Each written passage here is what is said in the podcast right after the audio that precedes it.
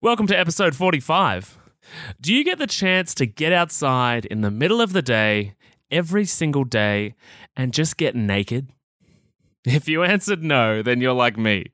Neither do I, but there is a huge drawback to not being able to do that vitamin D deficiency. And because we're all not basking in the sun with our gear out, we are at risk. We're at risk of being a disease statistic at some point in our lives. And that's exactly what I want to talk about on today's show. So let's dive into it. Welcome to the How to Not Get Sick and Die podcast. You've tuned in because you want to start taking your health seriously so you don't, well, get sick and die. Here we talk all things health, nutrition, and human optimization. Let's jump into it with your host and resident scientist, Maddie Lansdowne. What's up, my healthy friends? Welcome back to another episode of the show here. How you doing? You good? If you said yes, I'm glad. If you said no, then I have an abundance of free hugs and D&Ms waiting for you right over here. So come and get them. now, if you're new here, this is your first podcast that you've jumped on, I want to just give you a bit of a summary of what I'm trying to do. So my aim is to talk simply about health and nutrition to you. So it makes perfect sense to you or anybody listening, no matter your background or education, because let's be frank, the amount of Googling that we do about our own symptoms or problems or mums or dad's problems or our partner's problems is just, you know, Google diagnosis is an issue across the board. Therefore, with the info that you learn here on this podcast in plain English, you can make sense of the topics that we are discussing and then take appropriate action, or at the very least, add the knowledge that you've learned here today or on any of the podcasts to the arsenal of wisdom you have been slowly accumulating through podcasts and YouTube videos and all of the little bits and pieces that you've learned across the while and are able to make sense of it and do something with it, right? That's the idea of collecting information is being able to do stuff with it. Knowledge is just potential. Action is power right?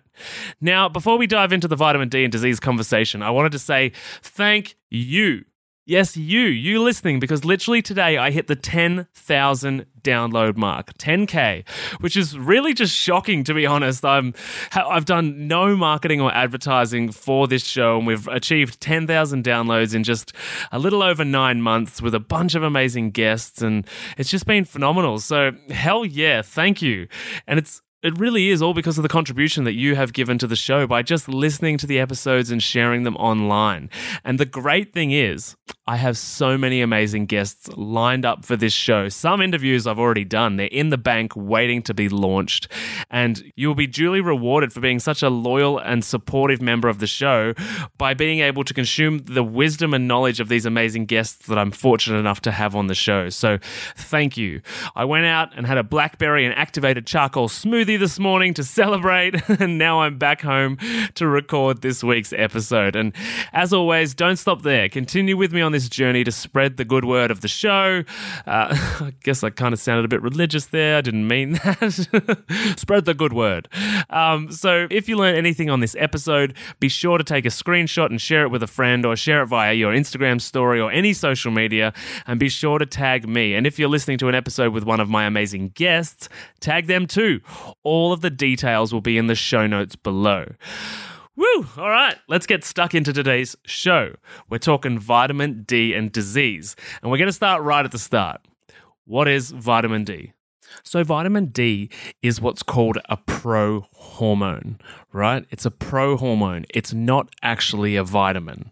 And I've got a little theory around the way that the medical industry engages with vitamins, or the word vitamin, or even how society perceives the word vitamin and how we use that uh, vernacular clinically and how we perceive it. And so, my theory is this that because vitamin D was incorrectly named vitamin D with the word vitamin all those years ago, that it it was sort of lumped for decades and decades in the woo woo category.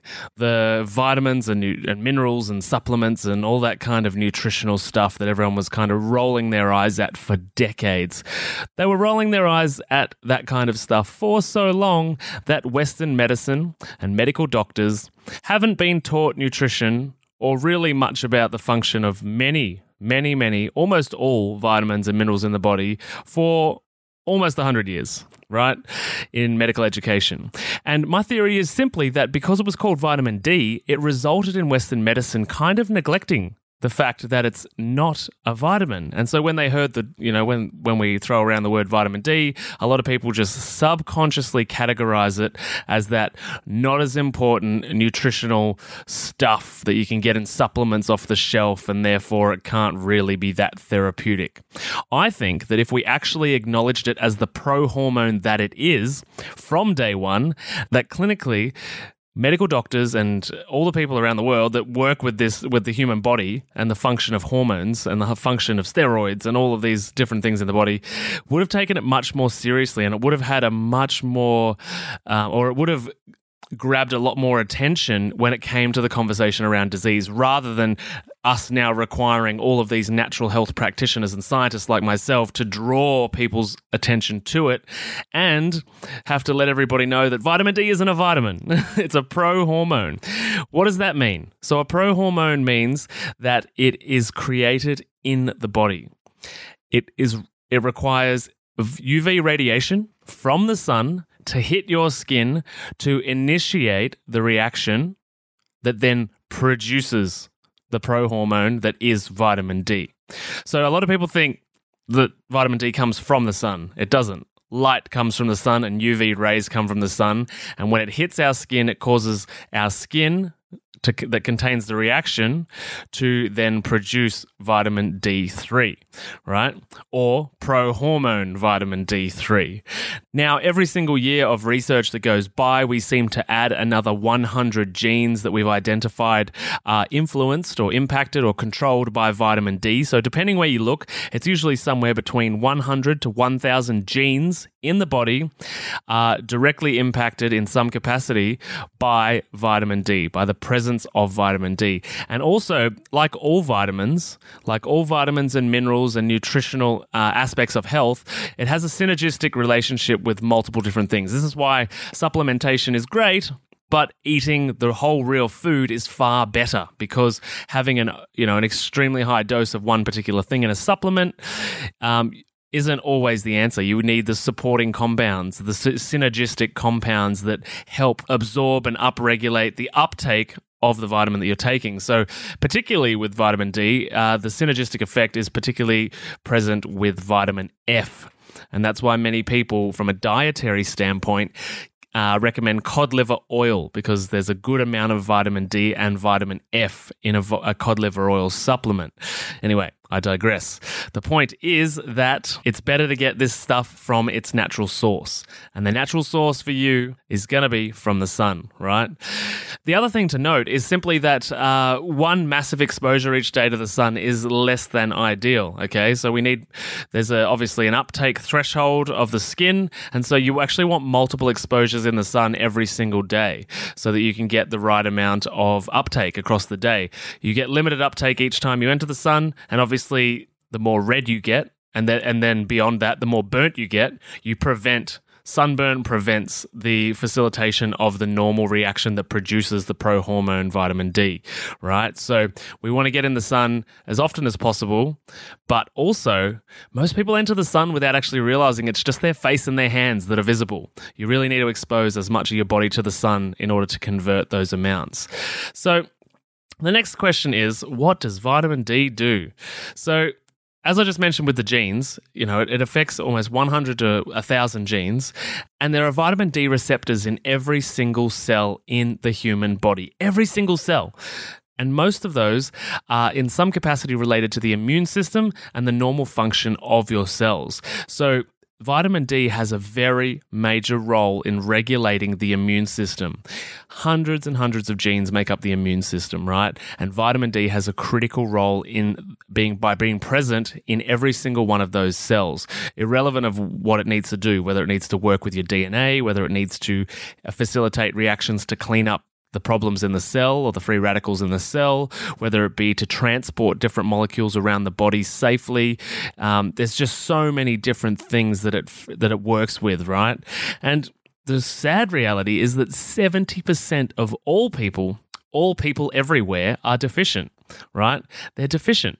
And I wonder why this is. You've already heard me talk about the sun, and I'll talk a little bit more about that soon, but it's pretty obvious, right? We're inside all the time now.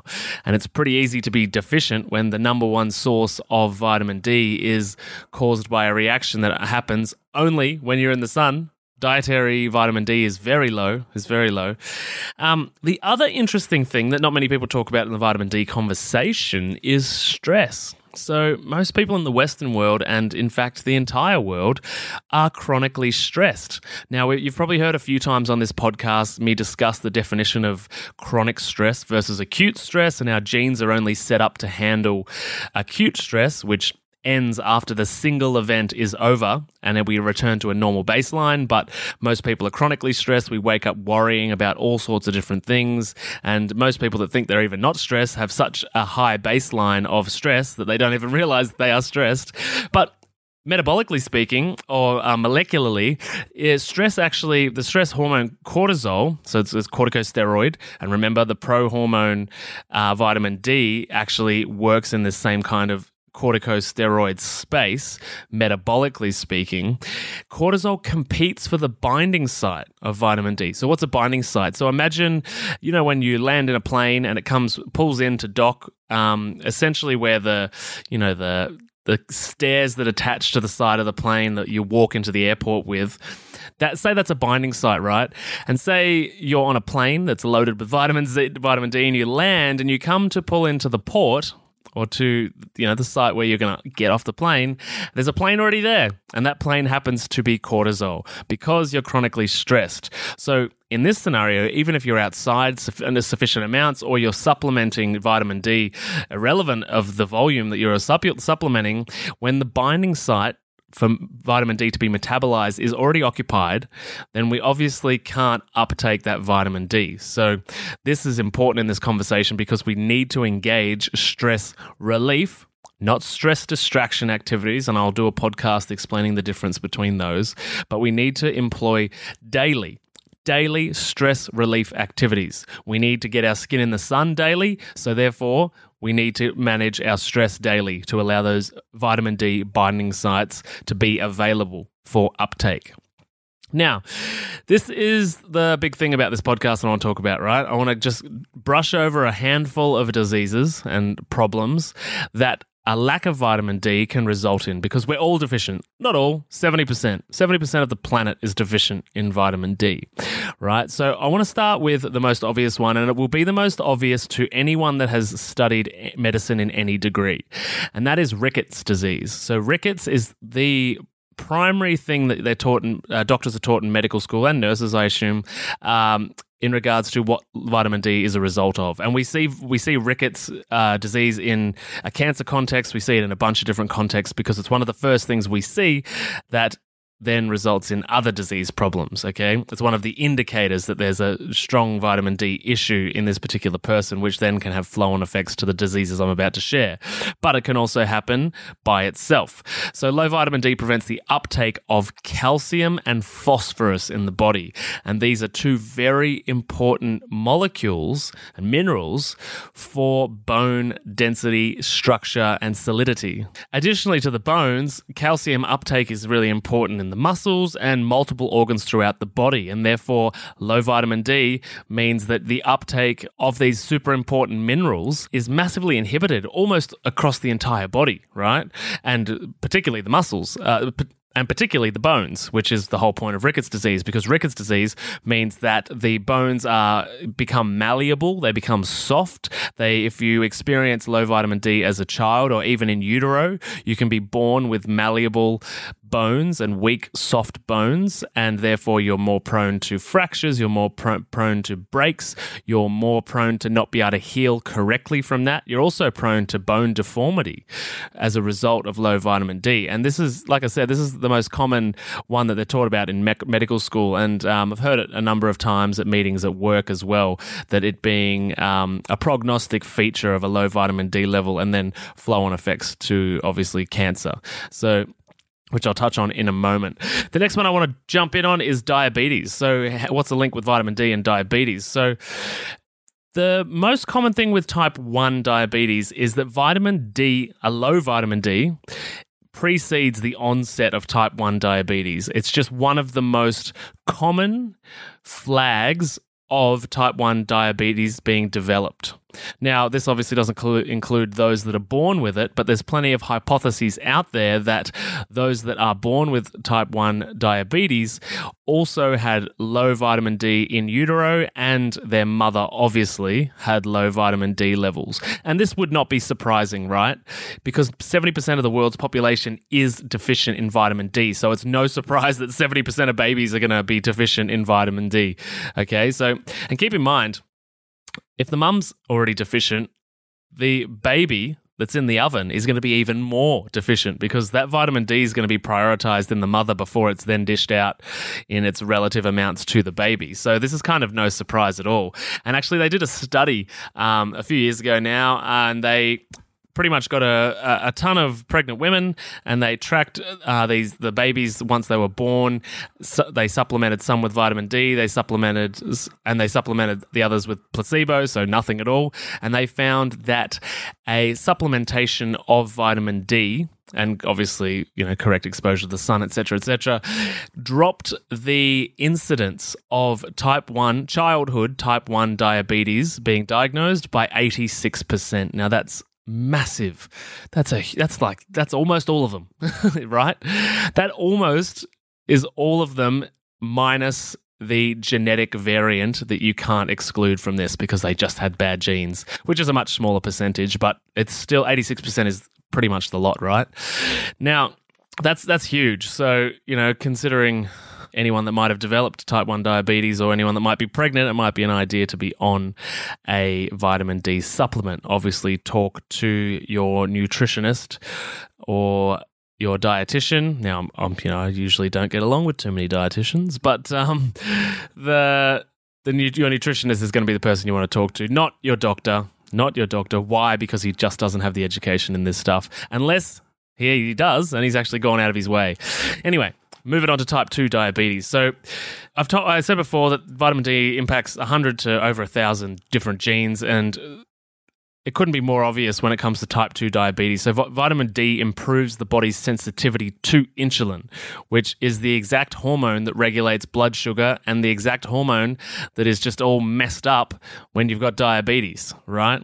So, if you want to get diabetes 1 under control or prevent it to begin with, vitamin D might be an important part of that healing process or preventative measure to avoid, you know, developing diabetes. Now the reality is that no amount of vitamin D is going to make up for your poor eating habits or poor relationships with food. And that's a very different and far more profound conversation that needs to be had so that you can, you know, work with your eating issues. And very, very few people, you know, have diabetes type 2 as a result of their genetics. It's pretty much always a result of high sugar, high carb diets and putting food into your body far too regularly and not allowing your blood sugar and therefore your insulin to drop sufficiently and therefore it's elevated all of the time.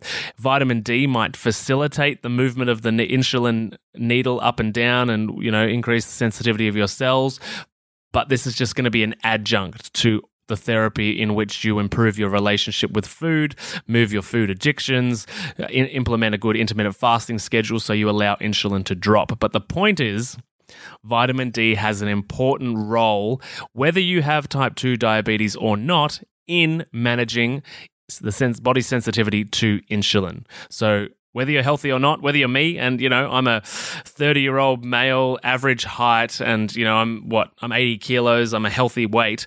Having the cells in my body have a strong and healthy relationship with insulin is super important for me too. This is another reason why supplementing vitamin D might be a good idea. So picture this, right? Unlocking your potential, conquering emotional eating, and gaining insights directly from a health and nutrition expert such as myself. That's what we do inside the Healthy Mums Collective Facebook group, which is currently free to join. If you've ever felt trapped by food challenges, struggled with maintaining a healthy lifestyle, or yearned for a community that understands the reasons why you've yo yo dieted for years, then there's a new chapter waiting to be written. And this is your chance to start writing it by joining us all on Facebook Lives, on engaging posts that push you out of your comfort zone and into growth, and Q&A sessions with me. All of this works as a platform to begin changing your emotional eating problems for good. Oh, and also, as a special gift, you'll receive my transformative How to Turn Food into Self Confidence ebook. And that's also for free. I get it, skepticism might linger. You might think, Maddie, I've heard these ads and I'm not sure. Well, at least a quarter of the members inside the Healthy Mums Collective Facebook group have been paying clients of my emotional eating program at some point over the last three or four years. So if you're not sure, you can post in the group and ask to find out if I'm the real deal or not. It's totally up to you. To join us in the free Healthy Mums Collective and to end your emotional eating and feel good in your own skin and begin that journey, pop down to the show notes below, click the link, and breeze through three simple entry questions. Join today and let's embark on a journey of growth and empowerment. The link is in the show notes below.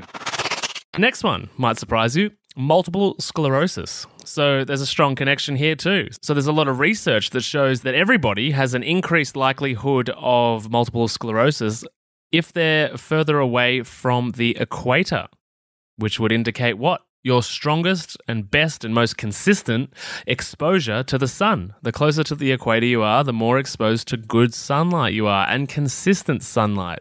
You know, the equator is the place where you're going to have good sun all year round, right? And there's literally a measurement. Like the further you are from the equator, the lower the likelihood that you will that that the higher the likelihood that you will develop MS. Okay. And whilst there's many of the mechanisms with MS that they haven't figured out, sun exposure is certainly one of them. Now, metabolically speaking, there's a few different theories around the vitamin D contribution. But again, vitamin D receptors are in every single cell in the body, including the nervous system. And therefore, a lack of vitamin D just simply means, on the most fundamental and basic level, if there's cells in your body, whether it be the nervous system, whether they be mus- in muscle cells, whether it be in your pancreas for the di- diabetes stuff, whether it be in your brain, a lack of something that should be there is going to cause some form of dysregulation, right? Next one cancer, the big one, one of the world's biggest killers now. Literally, in cancer, they have a scale of the likelihood of death once you have cancer based on your vitamin D levels. That's how strong the relationship is with cancer and vitamin D.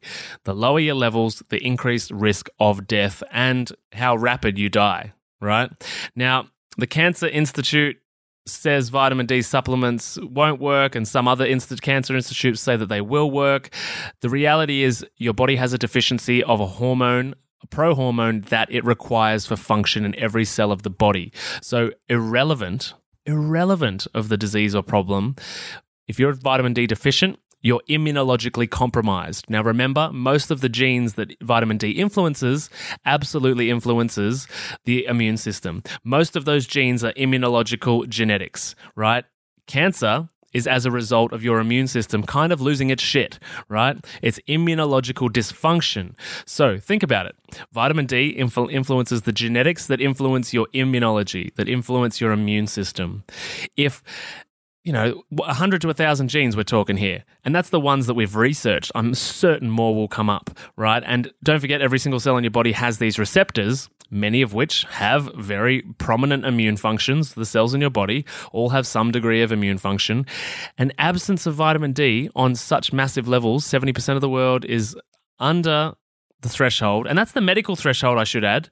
Remember, Western medicine, their numbers, when you get a blood test, their numbers are which are the minimum required to not present illness or disease, right? If you go to a natural practitioner and have your vitamin D levels measured, they are going to be way further out than if you saw a doctor. A doctor is going to give you the minimum threshold of like, oh yeah, you're not you're not uh, out of range. But if you go and see a naturopath or a Chinese medical doctor and how he reads those bloods, he's going to say you're way out because they're the natural practitioners have a baseline of actual health rather than just not being sick.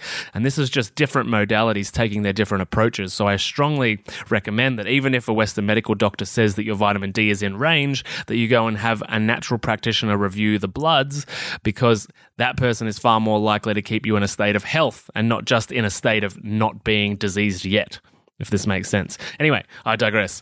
So, uh, the immune, as I just said, the immune system and the dysfunction is a result of the low vitamin D, and the cancer is an immunological dysfunction, right? We have cancer cells in our body. Normally, our body is, our immune system is cleaning those up always, and then eventually either the immune system is uh, thrown into dysfunction itself, or the amount of cancer cells that the body is producing as the result of our very toxic diets and lifestyles that we live these days. Our immune system just can't keep up with the rapid amount of uh, cancer cells that we are producing, right? And don't forget as well, I might have mentioned on a cancer episode that I've talked about, there's a Canadian study that did a study that there's a Canadian study that the government funded over there because they realized vitamin D was such a prominent part of cancer diagnoses or low vitamin D. And they found in a test group that they did that supplemental vitamin D resulted in a decrease of 60% of cancer diagnoses in this one particular study. It's just phenomenal, right? Vitamin D is such an important hormone. It's such an important part of the biological function of humans and pretty much all animals on the planet, I might add. And keeping in mind, the vast majority of those animals are out in the sun all the time.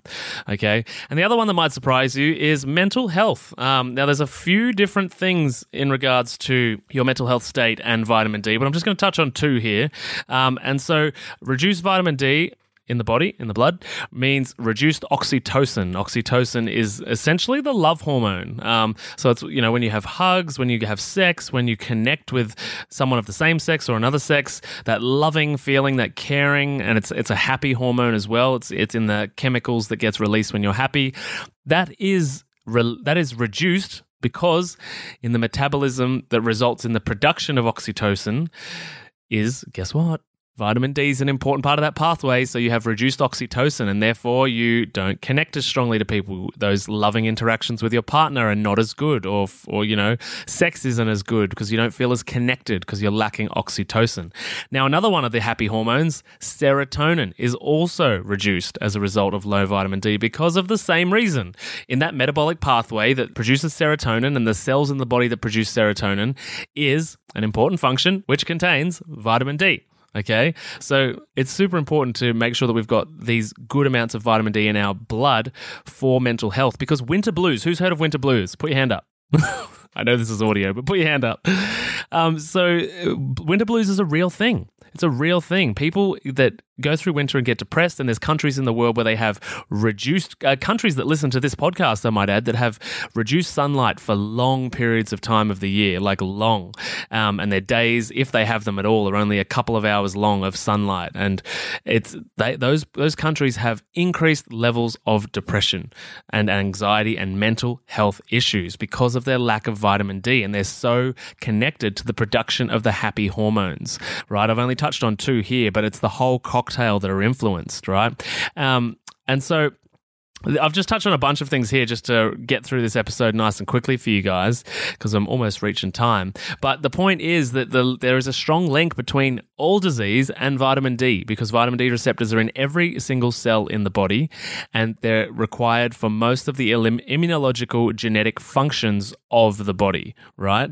And as I said, I'm certain that in future years, as we study new genes, it's going to keep coming out that vitamin D or prohormone vitamin D is an important important part of all of these immunological functions.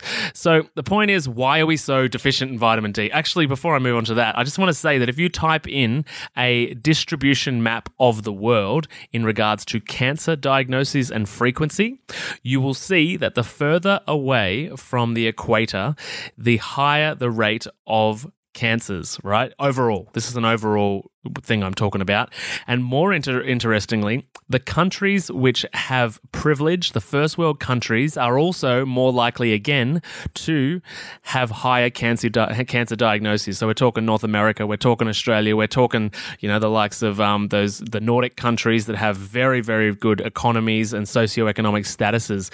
Why is that? Because people in second and third world countries are still going outside. They're still doing a lot of manual manual labor. They're still having to go outside outside for different reasons, whereas in the first world, we have the luxury of being inside for everything, right? So this is another indicator. Now, causation correlation is not causation, but this is another indicator or potentially another feather in the cap in regards to the fact that vitamin D and cancer are strongly linked, and therefore we need to get in the sun more often. So, speaking of that, how do we get more vitamin D? So, of course, there are vitamin D supplements, and the reality is that, that many on the market are really low. They're really low in concentration. And most doctors will put you on something like 400 IUs a day, international units.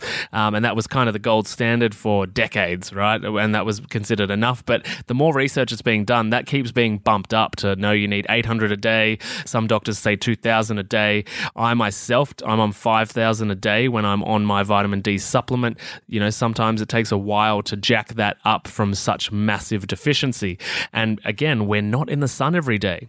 Unless you're getting into the sun, like I'm talking like five times a day with your top off. And if you get in the sun, when you do, you should you should make an effort to take your top off, go out in short shorts, go out in a bikini, so that you're getting as much of your skin in the sun as possible. Because guess what? That pro hormone reaction that's happening that produces prohormone vitamin D is then happening in, say, 10,000 locations in your skin instead of just 100 locations that are just in your face and your hands, right? So you want to expose as much skin. So, but in order to get enough, you want to be going out into the sun for short periods of time, uh, you know, three to five times a day. Obviously, we can't all do that. We work, we have lives, etc., etc. So you can supplement, but the sun is always going to be su- superior. It doesn't matter what decade it is, doesn't matter what year it is. Our genetics were hardwired and purposely created by evolution to be the most profitable generation of vitamin D in the skin through sun exposure. So that's what we need to do, right? Now, when you're supplementing, the important thing to know as well is that studies show that most people get the most out of their vitamin D supplements when they have them with a big meal, not just a snack, a big meal. Now, why is that? Because, as I said in the beginning, supplements and these types of things have important molecules that support the uptake, right? So, when you eat an apple, you get all the benefits of what's in the apple because they're all supporting compounds in there. With vitamin D, one of the most important supporting compounds is vitamin K2. And I mentioned vitamin F earlier, but vitamin K2, and you'll find some vitamin D supplements come as a combo with vitamin K2. So it's really important for the uptake of the vitamin D3. And I, yeah, and, and in this podcast, I'm referring to vitamin D3. So, um, as I referred to earlier about the measurement levels, it's the same with prescription levels. So, vitamin D prescription from a medical doctor is going to be much lower than the vitamin D prescription from a natural health professional, such as myself, because we are trying to get people to a state of optimal health, whereas Western medicine is currently set up to just help you get over the line of not being diseased, right? You're just not sick. If you go to the doctor, he's like, You're not sick, you don't need me. Whereas if you come to a natural health professional, if you come to me, I'm going to say to you, Hey, how can we optimize your health? Because you can be healthier, better, smarter, stronger, right? So expect a much higher prescription from a natural health professional like a naturopath or anybody like that, right? Um, and some other little things you can do are just do some activities outdoors, right? You want to have a barbecue? Have a barbecue at the park, right? Wear some shorts, wear a short sleeve t shirt, get your guns in the sun, right? Get out there and you can start planning events. You know, maybe you work in an office, you got a small team at the office, so you can focus on, you know, getting your guys out. Maybe lunch, you make lunch in the sun. It has to be in the sun, right? Or whatever it might be for your family. Make it a weekly routine. Even if it's just once a week, you're probably already doing better. And yeah, you're probably like, oh, I walk to work or, you know, I catch the train or I ride my bike to work. Remember, you're exposing less than 5% of your skin to the sun in most of those cases because I'm certain that most of the listeners, most of you guys, are only exposing your face and your hands and maybe your forearms, right? But most of our skin is obviously on our torso, on our back. So we need to get all of this skin into the sun. Anyway, this has been a great episode, and I could talk about this for ages, particularly cancer. Maybe I'll do another episode on the cancer. I've done a few lectures on vitamin D and cancer, much more in depth than I covered today. Um, but I just wanted to highlight to you guys the importance of vitamin pro hormone vitamin D, let's start changing our the way we talk about it. So when you talk about vitamin D, you should remember and tell anybody you're talking to, did you know that it's actually not a vitamin? And I say this because I really think it's important for us to start changing the vernacular around vitamin D so we ta- start taking it a bit more seriously than just oh I just don't have enough vitamins, vitamins, vitamins, vitamins. You know, we see them we see supplements on the supermarket shelf we're just kind of like, "Oh yeah, th- there's those." So I'm going to wrap this episode up. I hope you learnt a little bit. I hope that you understand that vitamin D is not just a vitamin, it's much more important than that. And it has so many, so many important functions in the body. And even though I only touched on a small handful of illnesses and diseases today, it, it, it impacts so many more. Maybe I'll do another episode where I literally just spend the whole 30 minutes listing the diseases that it impacts because the list is long. I'm telling you, the list is long, right? So, you can solve this problem for free, for free, by simply getting into the sun every single day, right? For a small amount of time, multiple times a day. If you currently don't do that at all, starting with once a day, even staying at once a day is going to drastically increase your capacity for vitamin D retention, levels, and your overall health because of the impact vitamin D has on that health. All right, guys, as usual, if you loved this episode or you learned anything, please take a screenshot, share it with a friend, chuck it up as your Instagram story, and tag me Matty Lansdown. And if you're listening to any of the other episodes, be sure to tag my guests because they're all brilliant humans and their message deserves to be shared with the world. So tag them too. And uh, thanks for helping me get to 10K. You know, it's been great. It's been great. Let's uh, let's go for 100K. all right small steps. We'll start at 20K. We'll start at 20K, but I'm going for 100K, guys. So it's up to you to help us get there together. Anyway, thanks so much, guys, and I'll catch you on the next episode. Thanks for listening to the How to Not Get Sick and Die podcast. If you love this episode and health information is your thing, then please consider subscribing to the show. And when you're done, head over to iTunes, Google Podcast, or whichever app you use, and we'd be grateful if you could leave us a five star rating and write a review sharing your opinion on the show, as it really helps the podcast grow. Thanks so much, and I'll see you on the next episode.